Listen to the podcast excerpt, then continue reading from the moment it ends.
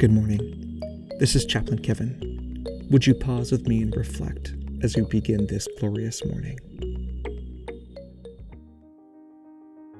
July 4th is a day of celebration where we commemorate our nation's freedom and independence. We celebrate through fireworks and parades, family gatherings, and barbecues. As we celebrate our nation's freedom and express joy for our own personal liberties, let us also recognize the reality of many Americans who are not granted the same rights and freedoms that we are.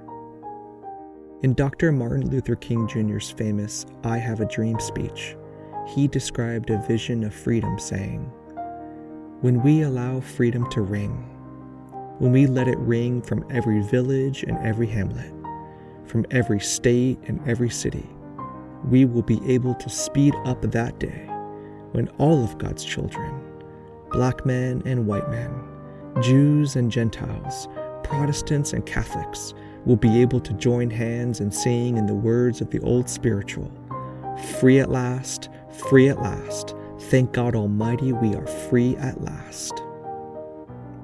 As we look ahead to the second half of this year, let us continue to celebrate our freedom while we ask God Almighty to help us ensure that all Americans are free at last. Amen.